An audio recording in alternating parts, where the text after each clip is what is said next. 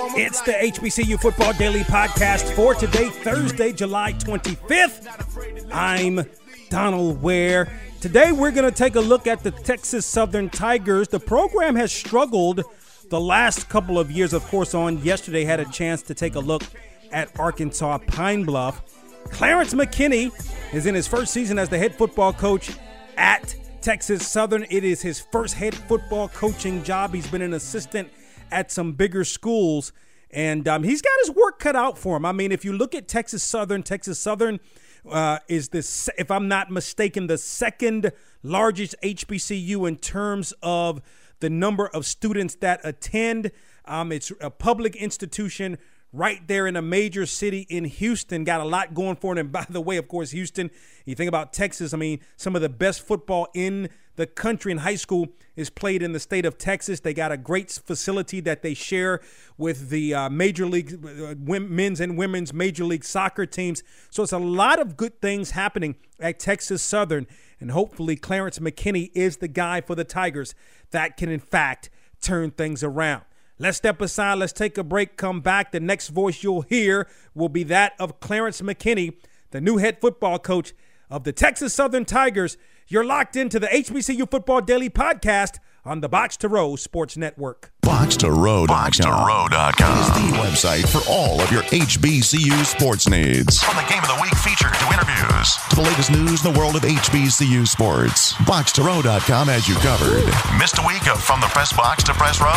Box2Row.com has all the archive shows. Don't forget to check out the All-American teams and weekly media coaches bowls. From the Press Box to Press Row. And Box2Row.com, your HBCU sports leader.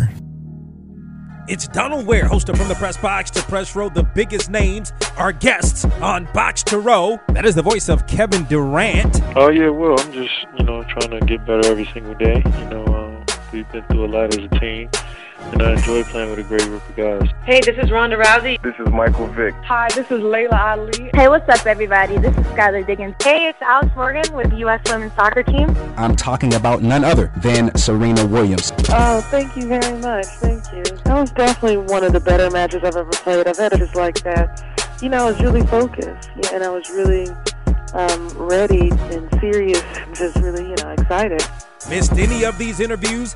Then check us out online at www.box2row.com. That's from the press box to press row, real, relevant radio. Clarence McKinney is in his first season as the head football coach at Texas Southern. Joins us here on the HBCU Football Daily Podcast. Coach McKinney, welcome to the conference. Thank you. I'm excited to be here. Absolutely. So, what are some of the first things you've done while at Texas Southern? I just try to implement uh, a disciplined plan of uh, teaching guys how things should be done on a, on a daily basis.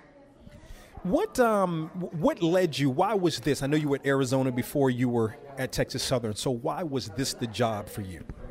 I think it was just the timing was right. I'm from the area. Uh, grew up down the street from Texas Southern. Uh, went to school across the street from Texas Southern.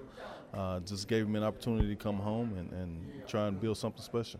Yeah, no question about it being right there in Houston. Um, so with that, just just talk about spring and sort of the recruiting process and that type of thing. Yeah, well, spring, you know, and during spring ball, we wanted to uh, focus on competition. We wanted our guys to compete and be competitive with every drill that we we've done. Um, and the guys bought in. They they were really competitive. Um, you know, there's a consequence for winning and losing, so um, we tried to get that understood with our guys. Uh, as far as recruiting goes, you know, we brought in quite a bit, bit of guys. I think we signed a little over 20 players, and um, we're hoping that those guys can come in and, and help us um, build this thing in the right way. Refresh me on that recruiting class because I mean, when you're there in Texas, I mean, the best football maybe in the country. I mean, I know you would say so, is in the state of Texas and particularly Houston, with it being, I believe, the largest city in in the in the in the state. So, you know, sort of speak to that and um, some of the guys that may be able to come in and help you right away from that recruiting class. Yeah, well, we definitely want to recruit the state, um, but we're not immune to going outside of the state. They're good players throughout the country, and we understand that. Everyone in the country comes and recruits the state of Texas, so there are going to be some times when we're going to have to go outside of the country. Um, we brought in a, a few guys, um, Power Five transfers or, or junior college transfers. Um, Michael Johnson, a defensive tackle, being one of the guys from uh, transfer in from Baylor. Uh, we also got um, DeAndre Johnson, a transfer in from Florida Atlantic. Um, so that's just a couple of the Power Five guys that, that we've we've uh, had transfer in, or, or, junior college guys, or, or um, uh, a few other guys that, that we feel excited about coming in and helping us, you know, just build a program in the right way. Uh, when you're coming into a program, now is this your first head coaching job? First head coaching job at the collegiate level. At the collegiate level, okay. So you high school or? Yeah, I was definitely I was a high school head football coach. Okay.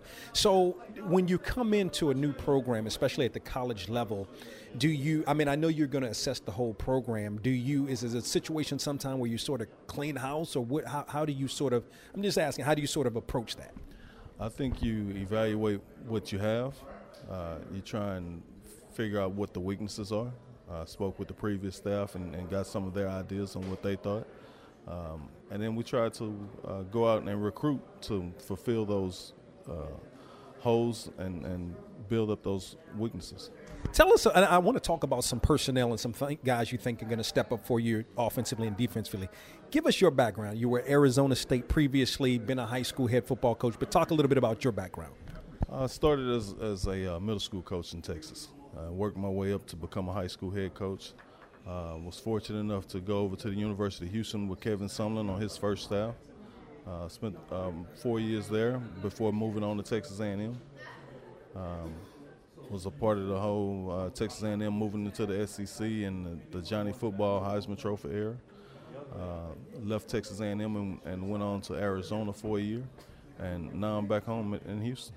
Absolutely. So, what what have you seen in terms of some of the, the are there more challenges you're a head coach now, but it's on the FCS level as opposed to FBS where you've been. So do you for, do you see like there's uh, you know maybe different challenges than on the FBS level? Well, I hadn't really compared the levels because I think football is football. You know, it's, it's block and tackle and execution, whether it's high school, middle school, FBS, FCS. Um, the challenge has been uh, for me. Is I'm, I've been in charge of about 10 to 12 guys. Now I'm in charge of 120 guys. So uh, all of everyone's issues come to my door now. So that, that's that's been a challenge in trying to balance balance those things out. Does that take you back to your high school days?